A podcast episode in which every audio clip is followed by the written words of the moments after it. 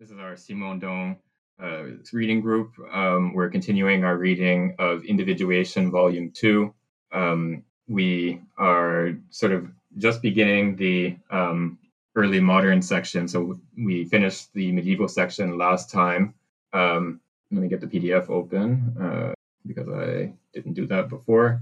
Um, yeah, so we saw um, some uh, different... Um, different versions of the the opposition between um, uh, different ways of defining the relationship of the human individual and, and God um, in medieval philosophy.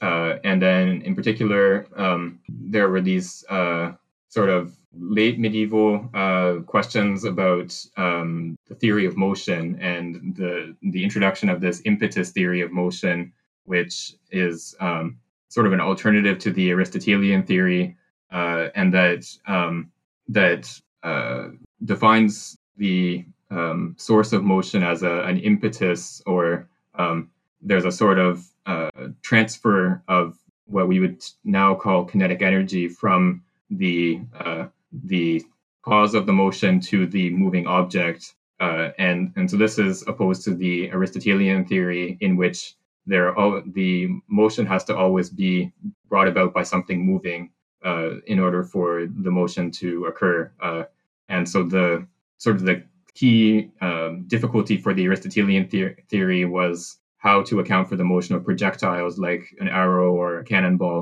Um, you you have to come up with some sort of complicated account where the um, the air um, separates in front of the projectile and then um, pushes the projectile from behind, or, or something along those lines. Um, uh, whereas on the impetus theory, uh, it's the the arrow or the cannon or whatever that um, imparts motion to the the object, and the object continues in motion until um, air resistance and the force of gravity um, make it stop. Uh, and this also opened up the possibility of seeing the motion of the planets uh, and uh, of the solar system as being essentially the same uh, as the motion of a projectile. Uh, whereas for, for Aristotle and for the Aristotelian tradition, the motion of the planets is a, a sort of natural motion, whereas the motion of a projectile is a violent motion. Um, so it's a, a sort of a counter-natural motion.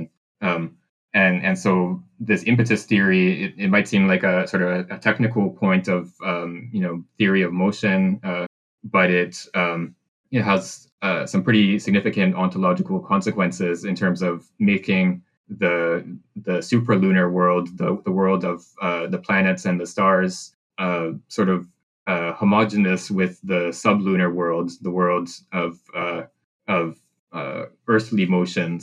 Uh, so there's just one sort of kind of motion that is the same uh, on Earth as it is uh, in the heavens. And and so the, the whole universe is is sort of ontologically homogeneous. It's all sort of on the same plane, uh, as opposed to in the Aristotelian theory, there's a, a, a sort of ontological distinction between the sublunar world and the supralunar world. Uh, so this we we talked about this in uh, in some detail last time, uh, and then we also saw um, Meister Eckhart, who was a, a I think a fourteenth century mystic um, who. Um, has this account of the unification of the individual with God. Um, this uh, sort of, um, there's an account in which the individual, the separation of the individual from God is uh, a kind of illusion.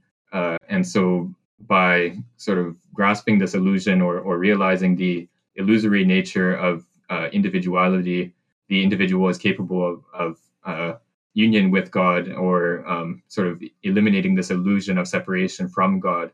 Uh, and Simondon argues that um, there's a kind of um, uh, analogy, I guess, between this um, this idea of the individual as being united with God uh, in uh, Eckhart's doctrine on the one hand, um, and then the um, the sort of um, impetus theory, uh, or the, the new physics that develops in, in the fourteenth century, that uh, likewise, um, because both of them um, uh, have a sort of naturalistic bent in the sense that they, they don't require um, some sort of mediation between the individual and uh, what the individual knows, uh, uh, whether the mediation of the church uh, in the religious sphere um, or mediation through um, the uh, tradition in the sphere of physics. Uh, so each of them has a sort of immediate knowledge uh,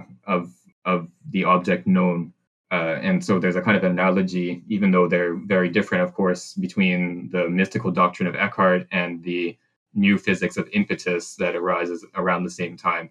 Uh, and then, for some strange reason, um, Simondon skips over the Renaissance, um, so he doesn't talk at all about Galileo or about uh, Giordano Bruno, who uh, are also obviously very important in um, sort of the transition away from the medieval Aristotelian worldview to the early modern um, uh, Cartesian and later Newtonian worldview. Um, so he skips over the Renaissance and he goes, uh, he does this little transition section uh, uh, into the seventeenth century. And so that's what we'll get to today. I can read this section. Yeah. Uh, from the Renaissance to the seventeenth century, or I guess after, it's not itself, but starts afterwards. The problem of individuality appears in a new way in the seventeenth century. The spirit of individualism in the sixteenth century and the Renaissance comes to a close. Nevertheless, we do not find in the seventeenth century a return to a doctrine prior to the Renaissance. The individual always remains principal, to the extent that the individual is what is distinguished from any community, tradition, or de facto situation. But the individual is the principle of universality, the starting point and milieu of a constructed activity. It is no longer the individual qua particular being that is, a re- that is a reality, but the individual grasped as human being. The earthly ideal of the honest man who is not offended by anything takes on significance here. The honest man is not particularly the court gentleman, the townsman, or the countryman. Even last is he the professional man. That is because these three particular aspects, which make man belong to what we call a social milieu, take away from him something of his universality. The same can be said for inner man and character traits. A given habit, a certain, a given character type, instead of accusing an individual nature, are defects that deprive this individual of an access to the universal. To be singularized or specified is to be deprived of universality. This search for universality at the level of the individual and through the individual can also be highlighted more positively by the creation of a veritable de facto universality between scientists and the most distinguished minds. The correspondence between philosophers and scientists of the seventeenth century goes directly from individual to individual, external to these limited groups that constitute universities. As Emile uh, Breyer notes, the philosophers of the seventeenth century did not belong to any school. Bacon, Descartes, Hobbes, Spinoza, Malebranche, Leibniz, Locke are independent from the university. These men are well known by themselves and not as members of a group. One of the most res- remarkable representatives of this individual independence of seventeenth century philosophers and scientists is Marin Mersenne, who played a galvanizing role for his research before the seven, before the existence of scientific media. Pascal says of him, quote, "He provided the occasion for several wonder, wonderful discoveries that perhaps would not have occurred if he had not excited scientists," unquote. Mersenne made it possible for Descartes to preserve his solitude while remaining in communication with the best minds of the time. Difficulties were often proposed in the form of a problem, for example, the difficulties of geometry, and the responses were circulated by particular correspondences. Later, this function was fulfilled by scientific journals, like the Journal des Savants and the Nouvelles de la République des Lettres, as well as the Memoires de Trevoux and the Acta Eruditorum. In the same way, the academies like the Académie des Sciences, the Ac- Academia de Lincei, Lincei, the Cimento, the Royal Society of London, the Berlin-Brandenburg Academy of Sciences and Humanities constitute societies that are essentially groupings of individuals who think and communicate their works and discoveries qua individuals, without there being a group opinion that const- constituting a dogma. The goal of these societies is to realize the universality of information, not to decide on what is true and false. The statutes of the Royal Society of London are quite remarkable in this regard. The society will not make its own will not make its own any hypothesis, any this is a quote, uh, any doctrine on the principles of natural philosophy proposed or mentioned by any philosopher whatsoever, whether ancient or modern, unquote. And this is so as, quote, not to give as general certain thoughts which are particular to them, unquote. I guess I'll just read to the end of this page. Uh, this thought defines a universal condition of individuality. The individual is capable of universality, not in the empirical conditions of his existence, but in the exercise of his activity. The individual is universalized by his activity. The thinkers of the seventeenth century abandoned the dynamism of the sixteenth century and the Renaissance, but it seems that everything removed from the world is given to the thinking subject. This constructive order of universality indeed starts with the individual to such an extent that all objects of the world and their relations are posited as, as reconstructible by thought. If the dynamism of the sixteenth century is abandoned, this is because the original connection between man and world, in the original connection between man and world, the barrier and a link still remain.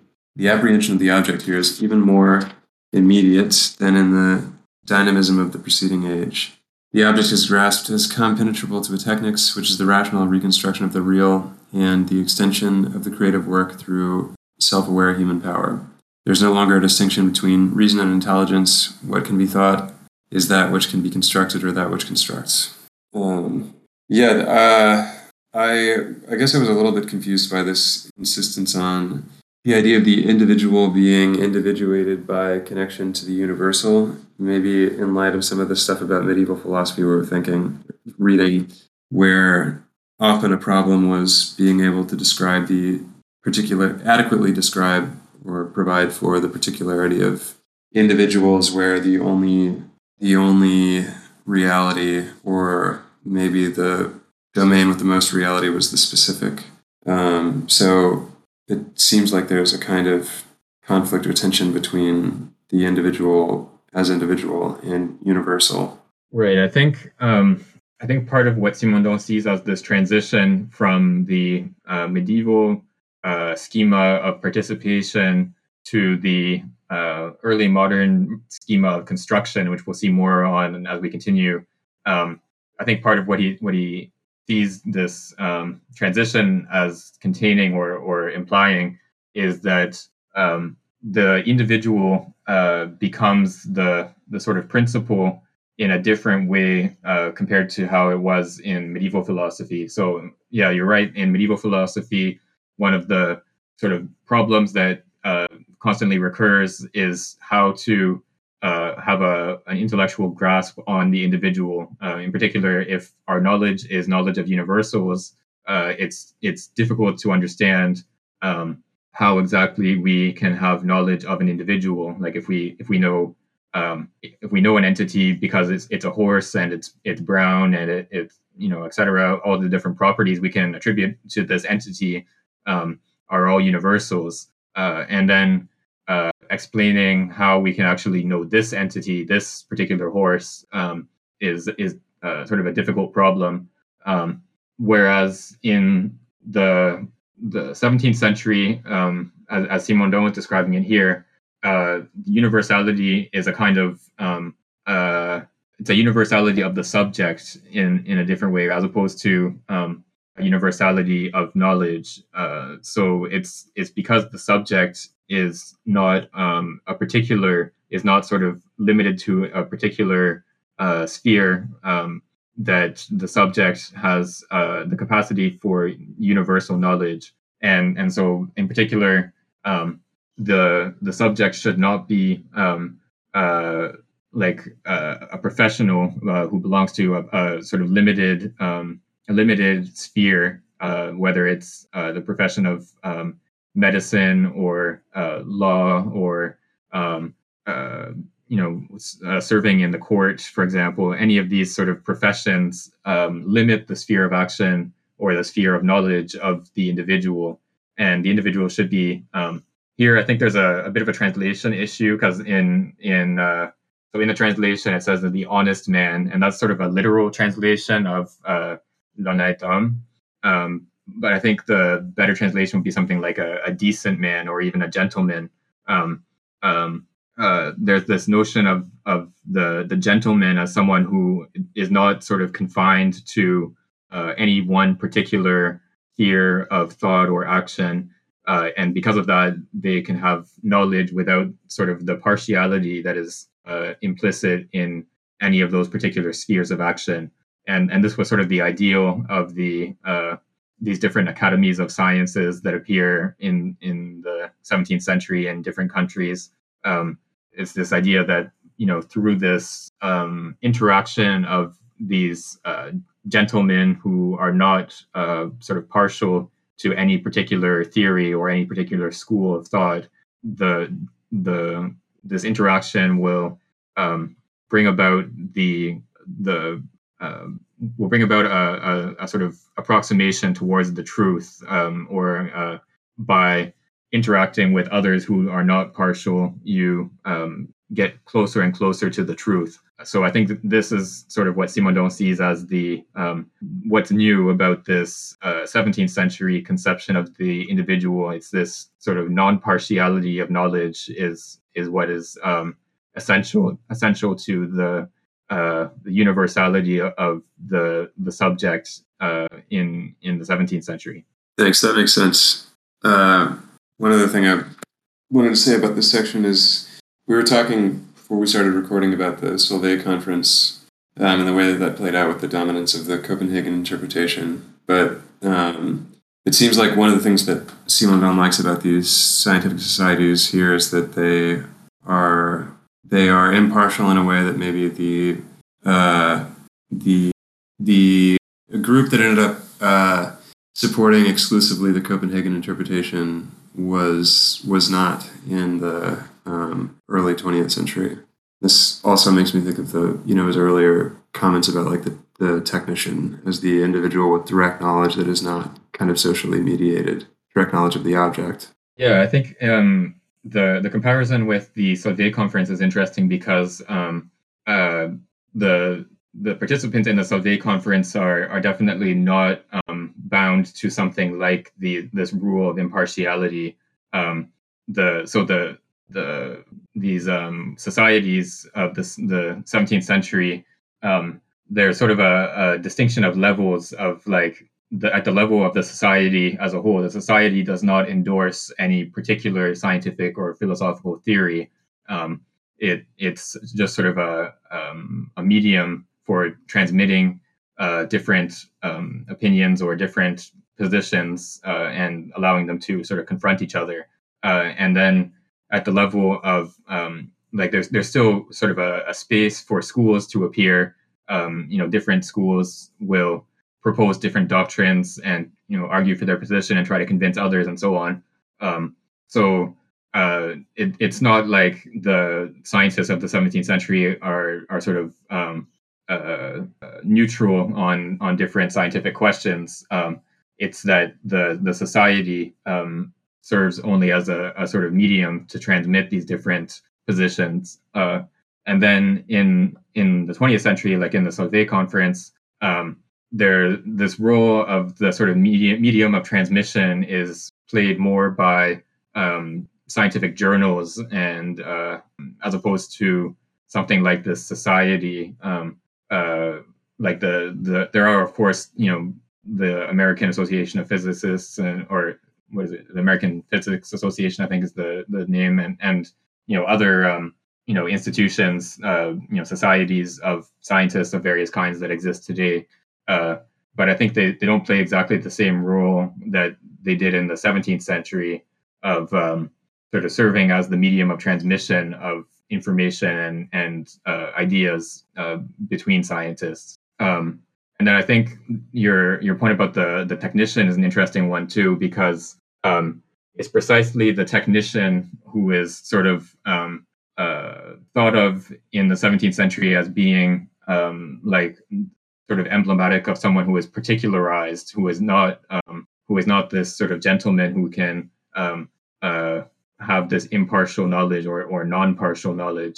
Um, The, the technician or, or someone who is sort of confined to a particular trade or a particular um, skill set is uh, is someone who has only a partial knowledge. They might have um, you know detailed knowledge of uh, metalworking, for example, but they won't know anything about um, uh, chemistry or whatever other um, field of knowledge is uh, uh, is relevant to a particular question. Um, and and so there was a sort of um, Uh, devalorization of um, technical knowledge at the same time as uh, a, a sort of um, uh, as we'll see with Bacon, as when we get to that section, there's a kind of um, utopian idea of um, uh, how how scientific knowledge will allow for greater um, technical um, capacity to control nature. Uh, um, but at the same time, the actual people who are involved in the technical knowledge of the time are sort of devalorized as being um, confined to a particular trade.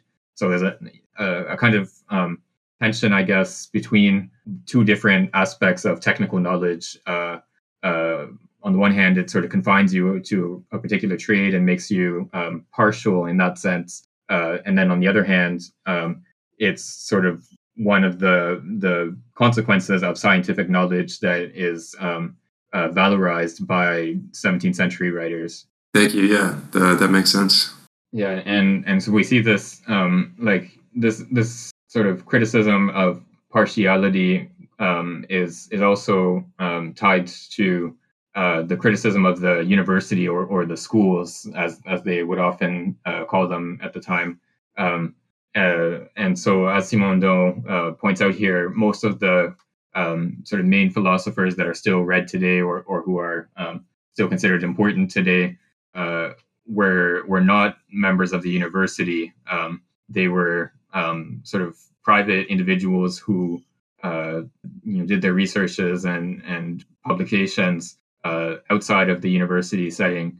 And so uh, the the school, the uh, the university was considered to be a, a sort of partial Um, environment or uh, a sort of partial uh, uh, standpoint on knowledge in the same way as um, a technical specialization would be. Uh, so um, being a, a scholar uh, in a university was uh, a kind of um, limiting uh, approach to knowledge, or a limiting position to uh, to reach knowledge, as opposed to being a private gentleman who um, you know, conducts their own researches and and does uh, does their own uh, investigation of of different scientific questions. Okay, so let's go on to the next bit of this section. I think, uh, yeah, I'll read the rest of the section. It's just over a page. Okay, operation has the value. Oh, sorry, I missed the sentence. Um, to construct is to arrange, and to arrange is to construct. Operation has the value of being. It not only modifies being, it constitutes being. The individual is the being who can construct or reconstruct himself. Action upon oneself is no longer conceived as a purification or a sacrifice, but as a construction that takes stock and takes back up reality initially given as a whole in order to rearrange it and complete it.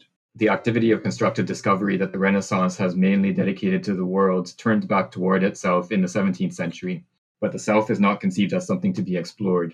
It is grasped as a reality to be constructed or reconstructed according to norms elaborated in the most fruitful rational techniques, out of mathematics applied to mechanics.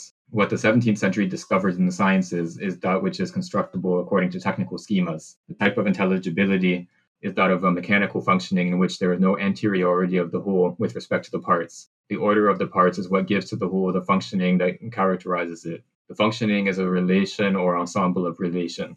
Structures are mechanical structures, not hierarchies, hidden forces, desires, or even analogies, a relation between sign and signified thing. The individual is a being without subjectivity, or at least without profound intimacy. Essence becomes activity. Relation is a bundle of operations, and structure is a bundle of relations. Certain difficulties undoubtedly persist in this endeavor. The human individual is not simple, and not everything within him is constructible to the same degree. One of the fundamental relations that is revealed in him is imposed as a given reality that does not allow him to be penetrated directly by any schematism. The intelligibility of the human individual has been obtained only by supposing the distinction between soul and body. The whole irrationality of the given has been repressed in this obscure relation which that is not a bundle of operation. Therein lies the paradox of individuality in the particular form that it takes in the seventeenth century. The individual becomes something constructible and consequently rational, on condition that one supposes realized a certain discontinuity that has broken individual unity and is not constructible in any way, since it supposes a theory of being that is in, that is different from a theory that makes rational construction possible. It in fact supposes that there can be relation across an ontological discontinuity, a bisubstantial heterogeneity, whereas every rationalism of the constructive order depends on the hypothesis of the continuity and homogeneity of being.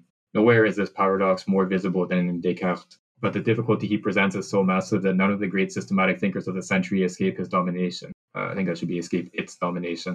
Uh, In this age, the schema of participation is abandoned so as to think the individual. The schema of construction replaces it and comes up against the same fundamental problem. Um, yeah, so this is a good question from Angus in the chat here. Um, is rational constructibility supposed to apply to extension here and, and not thought?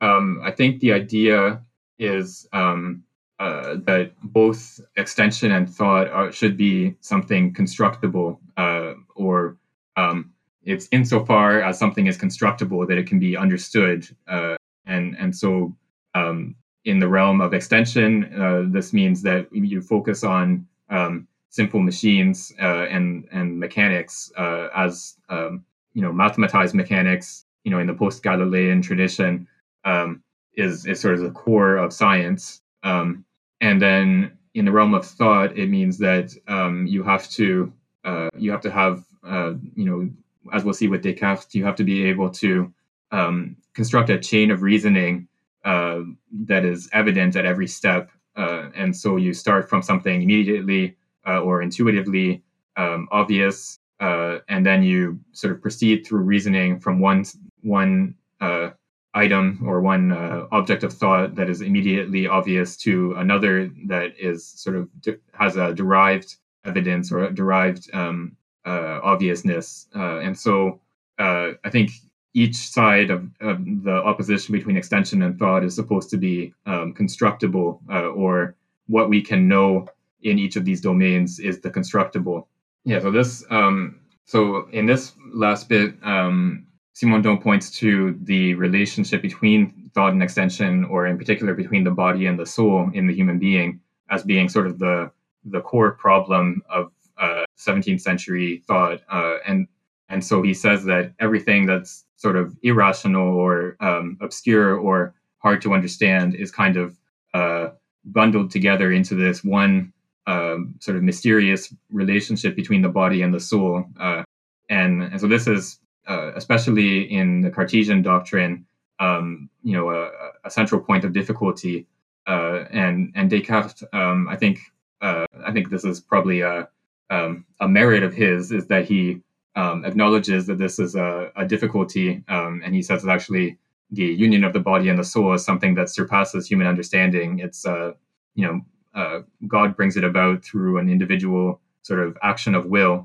uh, and um, it's something that humans can't understand, uh, and and so it's, um, you know, Descartes is is honest about the fact that this is something um, obscure in his theory. Uh, and um, he doesn't sort of pretend that that it's something uh, uh, obvious or something comprehensible. Uh, but this is sort of a not just a, a Cartesian problem, but um, a, a sort of seventeenth century problem uh, in general. Um, and you know, the various uh, different thinkers of the seventeenth century um, proposed different solutions or different interpretations of how the body and the soul interact, uh, or what. Um, what the relationship is between body and soul, uh, and and so this is sort of the core point of obscurity, where each side, uh, the uh, uh, extension and the human body, are in principle understandable through uh, mathematical mechanics, even if you know the the details of how the human body works are not fully understood, um, and the soul is understandable through um, rational Uh, constructibility in the same way, so you, you can sort of perform these uh, chains of reasoning, uh, but it's the interaction or the point of connection between the two that remains obscure. Uh, and so I think we can compare this to um, Simondon's analysis and criticism of the hylomorphic doctrine in uh, Volume One, where he he argues that um, the the weakness or the difficulty in the hylomorphic doctrine is precisely the interaction between form and matter. Uh, there's this obscure zone in the middle where the the form of a brick sort of uh, is supposed to be imposed on the, the mass of clay, but the actual interaction between the form and the the clay is kind of left out of the theory. And we can see likewise here that um, the soul and the body are each sort of understood in their own terms, but they, the actual interaction of the two is something that Um, has to be sort of filled in by a miracle, or um, is kind of left as this obscure zone. I can read uh, Francis Bacon. Um, yeah, how how long is it? Uh, I think it's, yeah, let's, let's right. just read a page or so, because it's about two and a half pages. Okay. Francis Bacon. With Bacon, the constructive intention stands out. Oh, yeah, God, there are like fifteen Latin titles here. Tim, the constructive intention stands out in the Tim, temporis partus masculus sive de interpretatione naturae. The fifth and sixth parts of the treatise reveal how one can descend back from the laws of the sciences to the actions that these knowledges allow to exert over nature. The study of Phenomena Universi makes it possible to found Scientia Activa. Between the first study, which is the Historia Naturalis sive Experimentalis ad Condendum Philosophiam, and the Philosophia Secunda sive Scientia Activa, is inserted the Scala Intellectus sive Philum Labyrinthi, and the Prodromi sive Anticipationes Philosophiae Secundae. This plan is already that of the Cartesian reform, albeit without the cogito. Uh, Bacon wants to transform human life by ensuring the mastery of man over nature. Descartes will add the mastery of man over himself by establishing continuity between the techniques that guarantee mastery over nature and those that make it possible to arrive at self-mastery in the unity that wisdom is. In this sense, technical objects are not conceived as different from natural beings. Natural history is divided into three parts: Historia Generationum, Praetor Generationum, and Artium. Study of monsters and technics is already part of the encyclopedia elaborated by Pliny, but unlike Bacon, Pliny does not assert that monsters and techniques reveal the same forces as those hidden in natural generations. Natura omnia regit. Nature rules all things. Man does not create any force that is not in nature. He creates new. Con- he only creates new conditions. Uh, sorry. A human operation is the value of being. It is natural and enters the universality of natural actions. There is no longer a fundamental distinction between the theoretical order and the practical order. Practical operations are not merely part of the operations of nature. They are capable of being considered as objects of theoretical study. It is thereby understood why there is a continuous where there is continuous passage from the first philosophy to second philosophy. Uh, it is thereby understood why it is possible, without doing harm to first philosophy, to, quote, call back the natural philosophy from the thousand forms of speculation to the importance of operative practices. Bacon turns away from the sciences of argumentation because these sciences are enclosed in the specialty of a method or a vocabulary. Scholastics enclose their, scholastics, quote, enclose their souls in Aristotle, just as they lock their bodies in their cells, unquote. These specialists take refuge in uh, their discipline and are under the illusion that their favorite science contains all things. Uh, maybe I'll stop there. Yeah, that's a good place to stop. Um, yeah, so Bacon um, is um, one of the sort of core ideas that Simondon brings out here is the um, uh, use of knowledge. Uh, knowledge should um, bring about power over nature. Um, Uh, so our, our scientific knowledge of the world should allow human beings to control nature uh, and, uh, you know, serve human ends. Uh, and this is um, certainly a different conception of knowledge compared to Aristotelian and medieval um, conceptions of knowledge. Um, so Aristotle, um, you know, famously argues that uh, the speculative life is the, the best life for the human being. Um, so and, and speculation or um, Uh, theory, uh, like the term theory, um, uh, you know, the Greek word is is a word for seeing.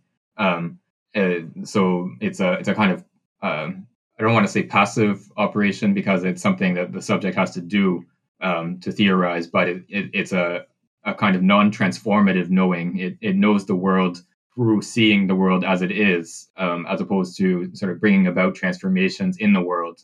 Uh, and this is sort of the um, the conception of knowledge that uh, is sort of predominant throughout the medieval period is that um, knowledge is a, a primarily a speculative um, activity, whereas Bacon wants to sort of return from this speculative uh, conception of knowledge to a, a practical conception of knowledge. So we we know something insofar as we're capable of using that um, aspect of the world to bring about effects that are beneficial to uh, achieving particular aims that we might have.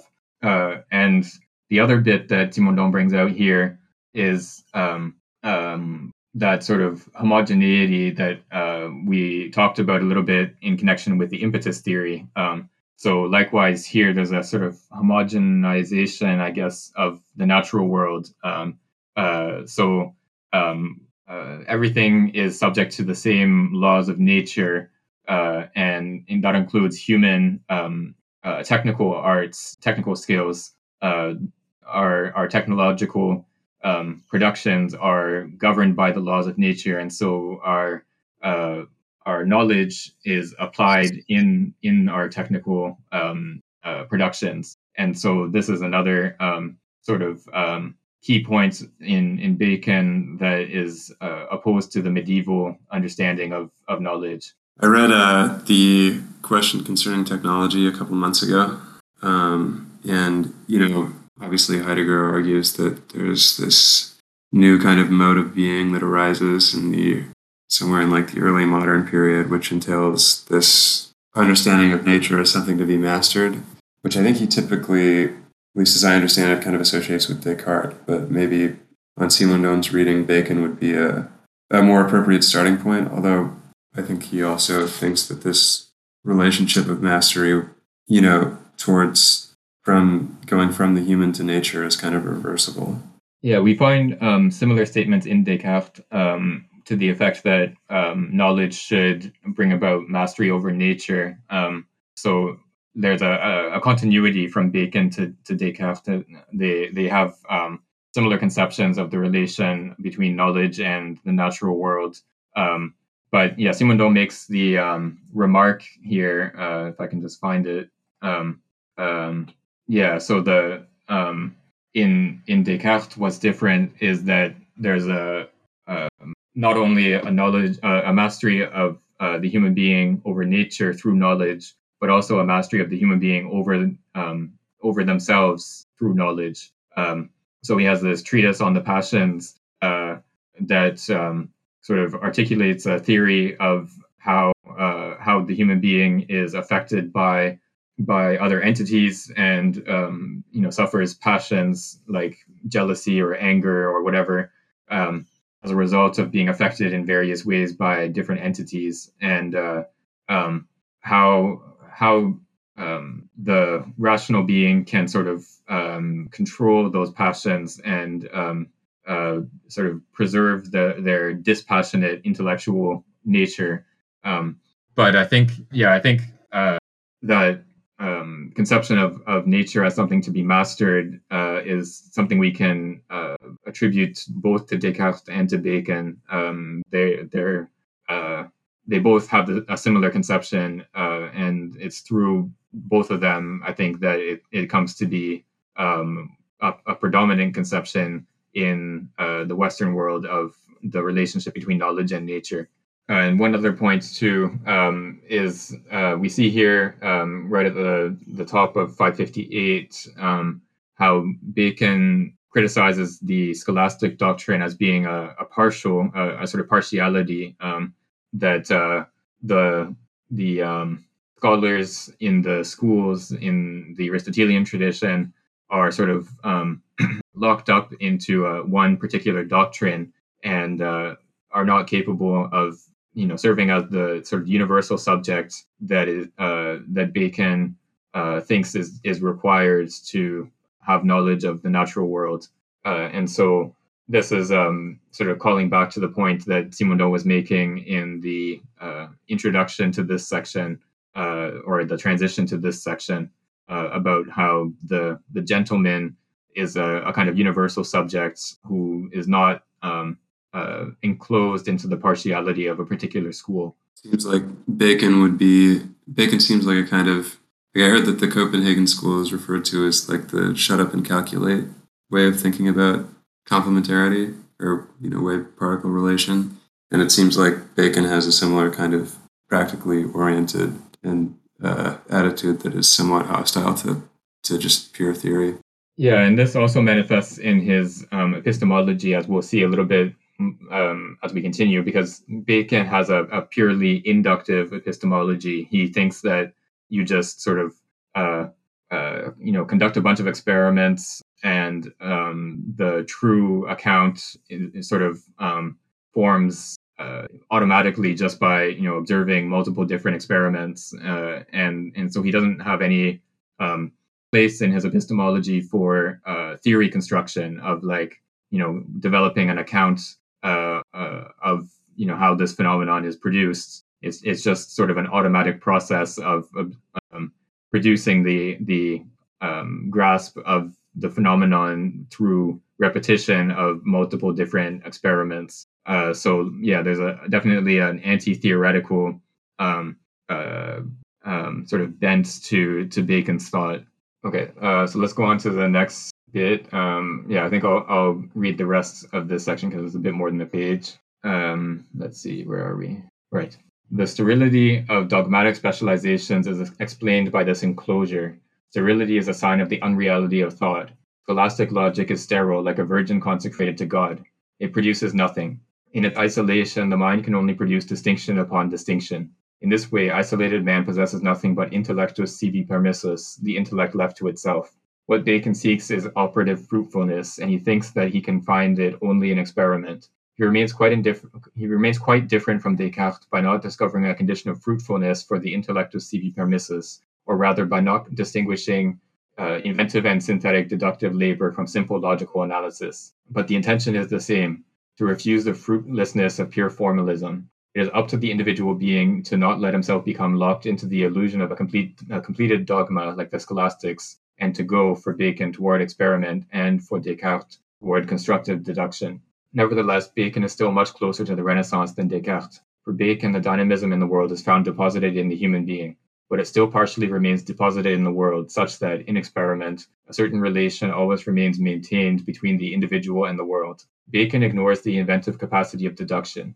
In this sense, he is the pioneer of this confidence in the capacity of the individual being that will be found in Descartes. He did not yet, he does not yet have the methods that will fertilize and validate the confidence in this capacity, but he has faith in this force, and his intention will be pursued by Descartes with new means. Bacon has not sufficiently discovered the methods of universality to be able to fully justify the confidence in the individual who invents. In the domain of seventeenth century thought, the absolute individuality of thought can only be discovered with the universality of method. The paradox of individuality seeking itself through the awareness of its means of action upon nature is revealed in Bacon through the twofold appearance of man's relation to the world. Natura non vincitur nisi parendo. Nature to be commanded must be obeyed. Furthermore, this omnipotence of creative man is not expressed by an individualist ethics, but by a theory that subordinates the good of the individual to the good of society, of which he is a part. The sovereign good must not be sought in the tranquility of the individual's soul, but in the active good radiating out from his works. The science of man ends with a politics distinct from morality, politics which is above all a doctrine of the state and power, founded on facts according to the spirit of Machiavelli.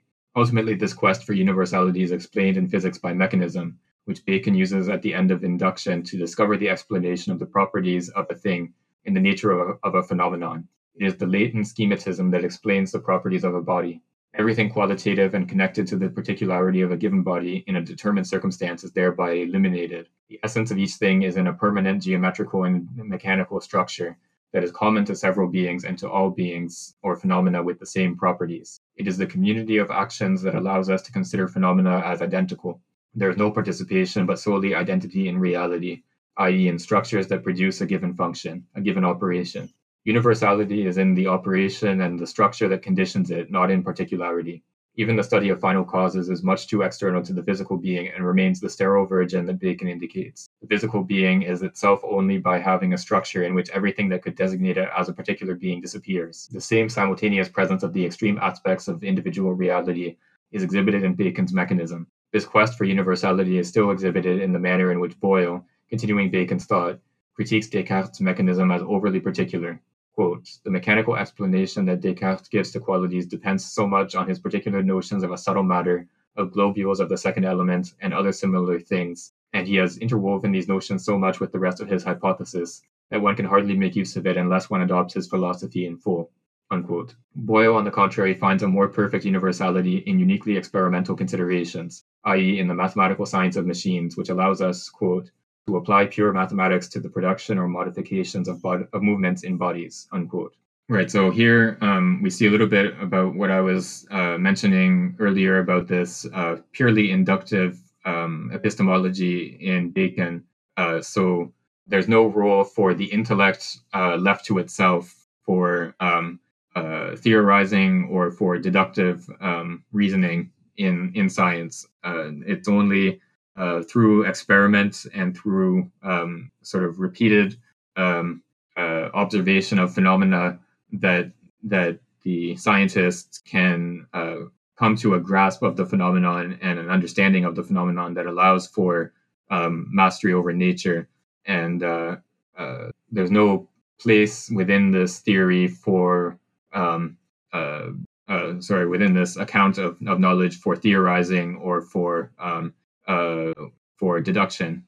And uh, this this um, sort of privileging of observation um, also goes along with the um, um, sort of uh, desire for universality, as the last bit of this um, section indicates. So um, the criticism that um, so Boyle is a sort of Baconian um, in in the sense that he criticizes Descartes for um, producing a theory that you have to sort of accept as a whole or reject as a whole. So um, Descartes' explanation of various phenomena is such that you you can't um, you can't really uh, accept the explanation of uh, that he gives of of the formation of a rainbow or the the operation of the human heart or whatever uh, physical phenomenon. Um, you can't accept that explanation unless you sort of take on the whole apparatus that that Descartes proposes, um, his his theory of physics with uh, the subtle matter and the different types of particles that interact with each other through um, mechanical means and, and so on. Um, and so uh, th- this theory, this Cartesian theory, is um, a sort of partial theory. It, it makes you sort of, uh, it confines the scientist or the philosopher into one particular doctrine, um, as opposed to um, a more sort of liberal conception of mechanical philosophy that allows for explanations of phenomena that you can accept or reject sort of one at a time and not be locked into one particular one particular philosophical doctrine, um, and, and then you can um, you can investigate each phenomenon independently of the others. Uh, in this part of the section you just read, they, Simonton seems to suggest that um, it's somehow it's Bacon's uh, emphasis on experiment that keeps him from uh, falling into kind of pure bisubstantiality in the way that Descartes will. Maybe that's something that's only possible for uh, like deductive method as opposed to an inductive one. There's still kind of a connection to the, the world in Bacon in a way that there isn't in Descartes.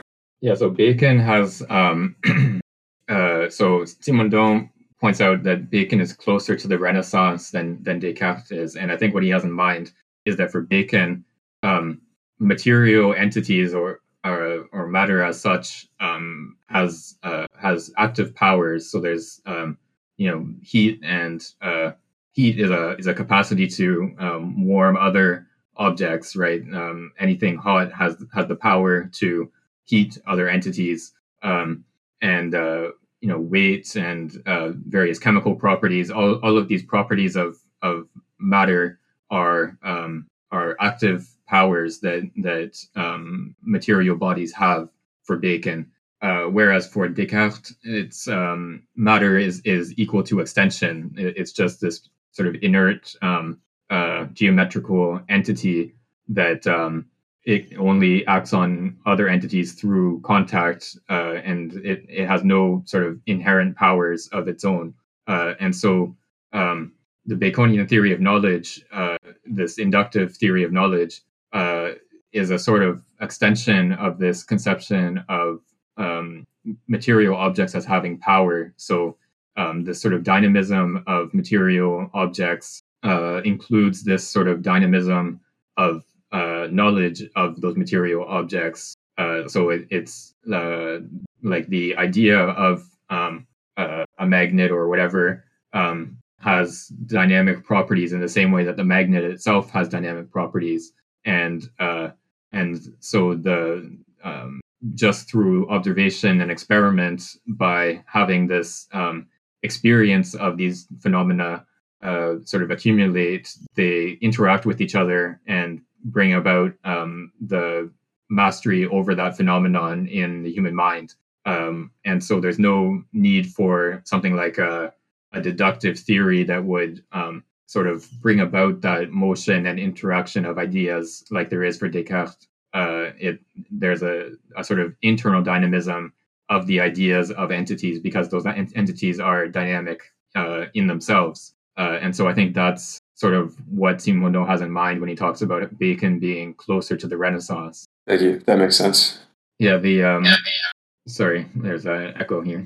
Um, yeah, the the uh, mechanical philosophy um, consists to a large extent in trying to explain these um, powers of material objects in mechanical terms, uh, but there's like a sort of, um, I guess, a, a difference in emphasis between Bacon and and Descartes, uh, in that Descartes wants to sort of reduce all of these material powers to um, to uh, motion of extended uh, objects of uh, of matter conceived as identical with extension, um, and and he ultimately thinks that all the powers, you know, heat and color and taste and uh, all these other properties that uh, material objects have are are sort of um, uh, are secondary qualities, that they uh, they only show how the object affects our body. They don't uh, they're not um, properties of the object themselves. So entities uh, in themselves don't have a color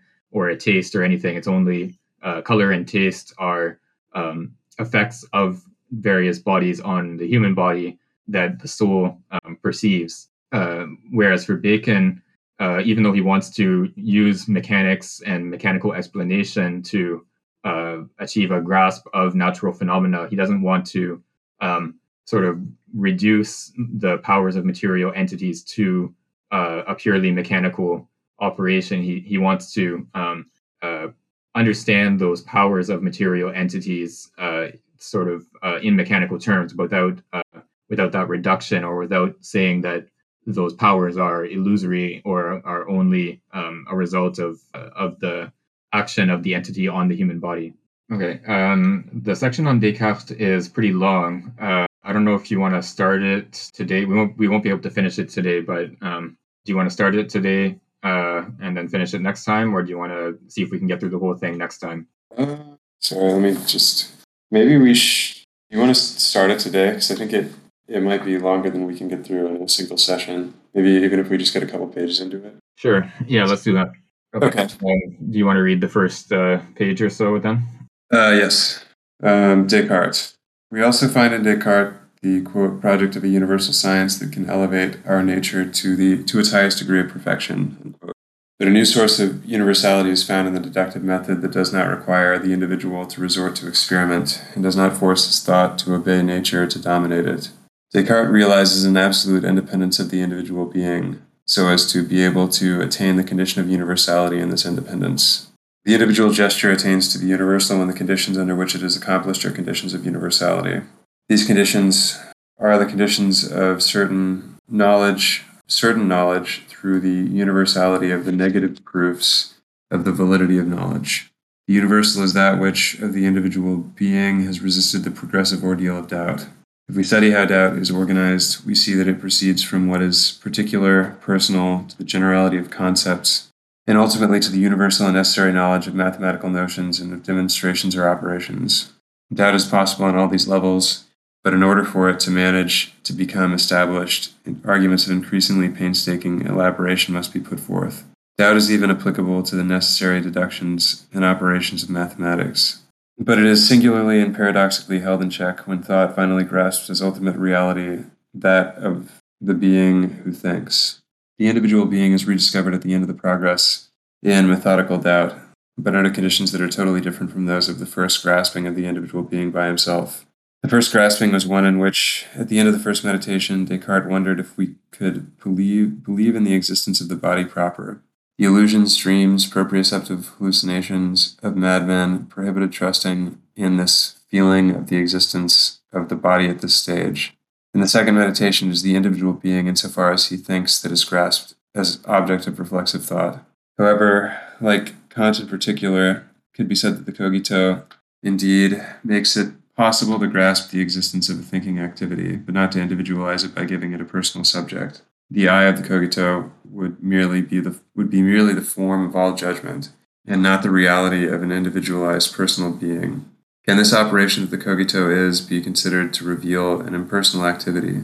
Descartes, in fact, envisions the problem of the permanence of thought. Quote, I am, I exist, that is certain, but how long? Unquote. Yet he does not seem to envision the personal character of thought as a question distinct from existence. It is as if the thought discovered in the cogito didn't need any individuation because it is already an individuated being. From the outset, this thought is an individual being due to the negative character of the ordeal. The cogito remains faced with the evil genius who guarantees that we are wrong every time we judge I am. For this judgment to be false when it is grasped as certain, there must be a being who is distinct from the one bearing judgment, and who is more, more powerful than him, who makes him uh, who makes him be wrong every time he judges. But then the subject who judges concerning his own existence, and who feels the evidence of his judgment every time he thinks, must be substantially distinct from the evil genius. If not, he would know that he were deceived, if he were to himself his own deceiver. If, by contrast, the evil genius does not exist, then the judgment is true.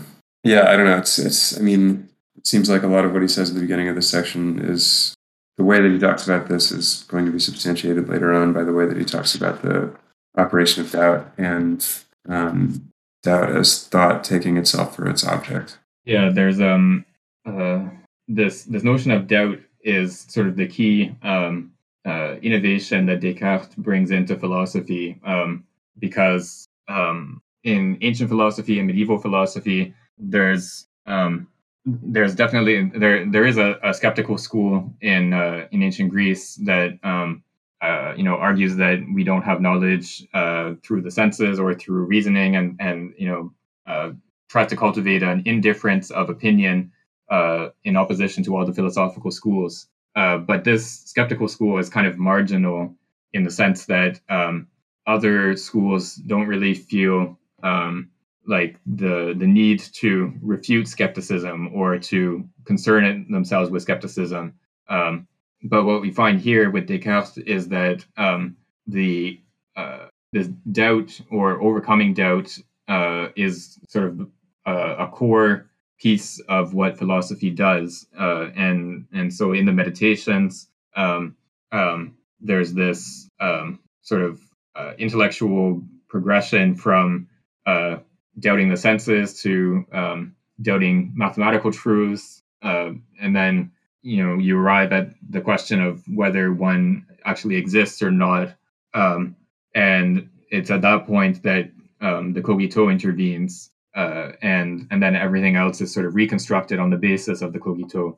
Um, and, and so it's this uh, conception of doubt uh, sort of progressively extending its reach across our intellectual Uh, activities, and then uh, the sort of reverse order, once you reach one point that is uh, uh, indubitable, that is not subject to doubt, um, that's sort of the new um, elements in, in Descartes' philosophy.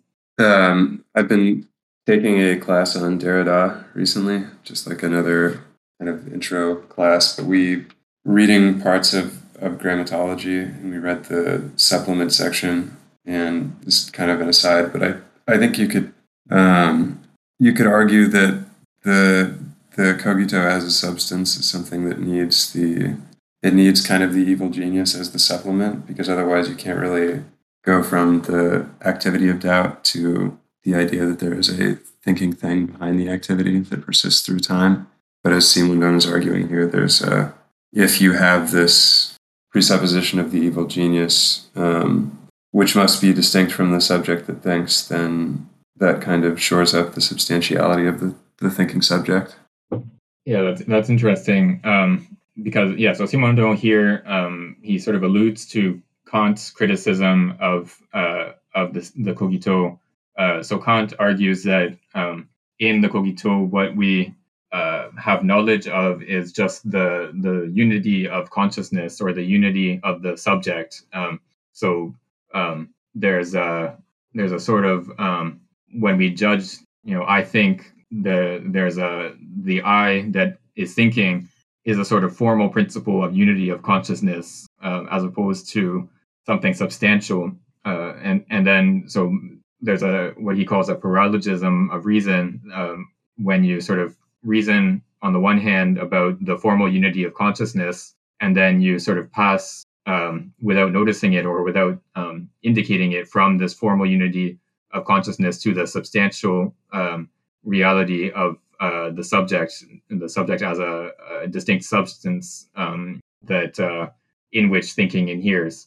Uh, so that's that's the Kantian criticism that uh, uh, I think is sort of underlying that that uh, comment. Um, um, because yeah, so as as Simoneau reconstructs the argument here, um, there's a, a sort of the role of the evil genius is to um, um, uh, sort of uh, make this substantial reality of the the subject um, evident or um, to bring about the substantiality of the subject. Uh, so in the cogito, we have knowledge of um, the existence of the entity that thinks. So when whenever I think, um, I think, or whenever I think I'm I'm doubting or whatever, um, I I exist um, as long as I think, uh, as long as I'm thinking.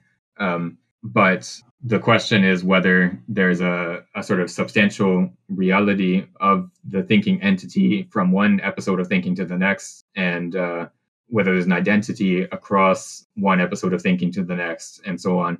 Um, and so in what the evil genius argument does is to indicate that um, the the thinking subject or the thinking being has to have substantial reality uh, distinct from the evil genius, if even if even if the evil genius is capable of bringing bringing about the fact that I um, make a mistake every time that I judge. Uh, so every time that I you know try to add two plus two equals four, I, I get the wrong number. Or every time I try to think um, whatever you know the most obvious proofs are, I I make a mistake because the evil genius um, sort of forces me to. Um, but even in this scenario, Uh, the cogito remains valid because um, if uh, if the evil genius is capable of um, making it such that I um, make a mistake in judging that I think, um, then the evil genius has to be a, a distinct entity from me, a, a distinct substance from me, um, and so I, the thinking entity, has to be a substance, uh, and and so this is how Descartes passes from the purely formal unity of the I think to the um, the substantial unity of the uh, thinking thing, the res cogitans, um, and and so this is sort of the the key point of um, transition from the formal to the substantial, and and so yeah, I think um, we can understand this evil genius as a kind of supplement in that sense. Um, it's it's something that um, sort of intervenes as this moment that has to disappear in order for the whole conceptual apparatus to actually work. Thank you. Uh, that makes sense.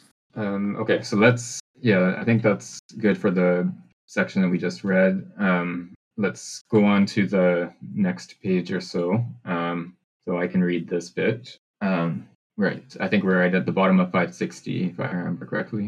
Uh, yeah, that's the cogito. Right, okay, thanks. Thus, the cogito is valid either if it is false in itself because it must exist to be able to be rendered false by the action of a substanti- substantially distinct being, or if it were true, if it is true, due to its direct content. In the first case, it is the sum, the sum of the cogito ergo sum that harbors personal existence. In the second case, it is the cogito. We should note that the subject of the cogito is not just the logical subject of the proposition, but also the real object of the evil genius's action. If the subject were merely the subject of judgment, it could not resist the falseness of judgment. However, the validity of the cogito resists error in the judgment that constitutes it, because this judgment is not grasped only as a proposition, but also as an act, and the act conserves its reality, whether the proposition be true or false. Here the Kokito provides the privileged case of a proposition whose object is the act that formulates it. This proposition therefore takes its validity from the act that posits it because it states nothing but this act. It is true absolutely. This proposition is to itself its own object and its own signification. We could say that it is automatically true, true by its own functioning, for it suffices unto itself. Its particularity is consequently constituted by a pure universality that is not logical but is itself a universality of being. The Kokito is an absolute generation of signification and being, of essence and existence. There is coincidence of essence and existence in the Kokito, just as there is coincidence of the subject who thinks and the object he thinks, that is himself at the instant in which he thinks himself. The Kokito realizes the identity of a truth and a reality. The Kokito as proposition is a real truth, just as the act that thinks the Kokito is a true reality. The Kokito establishes a reciprocity of truth and reality, which construct one another according to a schema of recurrent causality. This reaction, nevertheless, must be introduced under conditions such that it can be maintained. The conditions are conditions of the absolute independence of the subject who, th- who thinks. The absence of agitation and preoccupations, and then ex- the exercise of methodical doubt, create the conditions of recurrent causality. Under these conditions, which are necessary for reactivity, the Kokito is defined in a dance as that which can be achieved only for a totally independent individual being. It is therefore natural that Descartes does not seek to establish the personal character of the subject of the Kokito, since the conditions under which the Kokito is achieved are the conditions of the absolute personal independence of the being who thinks. Such as he appears in the Kokito, the individual is therefore the being who expresses himself in a conscious operation, here the logical operation of methodical doubt. The individual exists before the Kokito because the condition of individuality is necessary for the entire progress of doubt. And it could be said that if doubt is not logically necessary for the proposition of the Kokito, it is in some way energetically necessary for it. Individuality pre-exists as engine and subject of doubt, as requirement of certainty. Yeah, let's stop here. Um, this is another long paragraph. Right, so here Simondon is um, um, sort of developing this notion of the Kokito as um, the point of transition between truth and reality. Um, so the Kokito is a proposition. Um, I think, therefore I am, is, is, you know, a proposition that we can entertain, that, that you can assert or think of. Um, but at the same time, the, through the act of thinking that proposition, you in fact make it true. You, um, there, there's uh, this sort of immediate um, connection between the truth of the proposition and the Um, the action of thinking of the proposition. Um, and so this is a sort of unique property of the Kokito as a proposition. It, it's a, a proposition that makes itself true uh, just by virtue of being thought, um, whereas any other proposition, like, you know, it's raining outside, is is made true by something distinct from uh, the act of thinking it. You can, you can think that proposition without it being true. Uh, and so...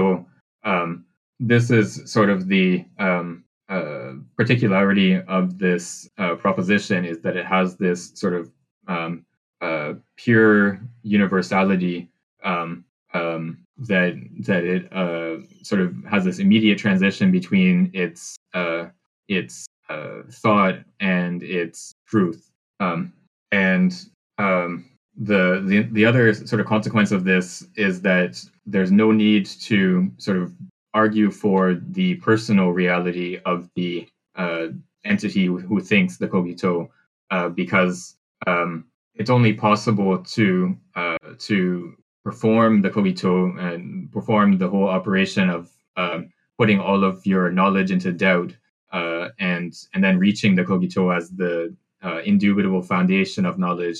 Um, it's only possible to do this if you are um, in certain sort of intellectual conditions. You have to sort of be free from passions and uh, uh, the sort of partiality of the subject that we talked about earlier. Um, you have to, it's only the the person who is sort of free from all of these external considerations that can actually perform the Kokito in its uh, in its full um, uh, sort of manifestation in, in the way that uh, Descartes does in the Meditations. Uh, and so because of this, um, the the question of, you know, whether there's a, a sort of personal um, uh, existence of the entity who performs the Kokito is is kind of irrelevant. It, it's only um, a person in this sort of universal circumstance who can perform the Kokito. That, uh, and so there's a kind of immediate um, uh, transition from the personal universality to the universality of the Kogito. For some reason, I read this as like a an, another one of those kind of sociological points about how you can only think the Kogito if you are in conditions of of solitude similar to those in which Descartes was working, which he referred to back in the in the From the Renaissance to the seventeenth Century section, where he was talking about Mersenne and how he made it possible for Descartes to preserve his solitude. Yeah, I think um, the solitude of Descartes' work is um, a, a sort of um, empirical manifestation of the um, solitude necessary, or the independence necessary to perform the Cogito um, uh, in this adequate way. So um, to actually pursue this path of methodical doubt and um, you know, put all of your knowledge into question, and uh, and then reach the the Cogito as the the point of foundation for a new construction of knowledge. To actually do this whole intellectual exercise, you have to have the sort of independence and freedom of mind to um, to be able to to pull this off. Um, uh, and and so the sort of uh, the solitude in which Descartes is working is a kind of um, realization of this intellectual independence, um, uh, as opposed to, I think, uh, a condition for it. That makes sense. Uh, thank you. Yeah, I think um, there's also um, sort of more sociological explanations of that of that um, solitude uh, of Descartes, um, because he was, um, in particular, worried about the Inquisition. Um, he, uh, you know, he saw what happened to Galileo um, as a result of um, his researches, and and so he he's always very careful to um, state his uh, his ideas in a way that doesn't uh, conflict with church doctrine. Um, like in his treatise on the world, he he gives an account of he gives a, a heliocentric account of the world, but he he says at the beginning, um, this is sort of an intellectual exercise. We we are sort of um, seeing, we, we want to sort of uh, construct uh, an account of how God might have created the world in such a way that it would present the same appearances to us as as it does. Uh, and so if we did that, we would, uh, you know, doing this exercise, we we start from the sun as the center of the solar system, Um, as opposed to the Earth. Just because it's a, a simpler hypothesis, uh, it makes our theory simpler. Um, but we know from church doctrine that, in fact, it's the Earth that's the center of the universe. Um, and and so he's he's very careful to um, sort of uh, separate out um, this physical theory that uh, he treats as sort of a, a fiction, uh, or at least he presents as a kind of fiction, um, from the the reality of the motion of the Earth um, uh, around the sun, which he he doesn't want to assert as something real, um, at least in that text, uh, you know, because he's being careful about the not conflicting with church doctrine. I see. That's that is interesting. Uh, actually, how do you feel about calling it a night here? I'm it's kind of late here. Uh, yeah, sure. That that works for me. Um, okay. That's about an hour and a half. Um, for our recording. Um, so yeah, let's, uh, let's see, where did I stop? Let me just find, um, right, top of five sixty-two. Okay, uh, let me see if I can figure out how to turn off these bots. You know which line that was, uh, where we ended? Uh, I think we're right at the beginning of, of five sixty-two, the, the first full sentence on five sixty-two. Okay. Uh, my pages are slightly different. Oh, right, yeah, so it's according, according uh, to reality. Okay, great. Thank you. Okay, let's try this. Okay, I think that worked. Um, yeah, so thanks for coming out. Uh, thanks everyone who's listening, and uh, hope to see you next week.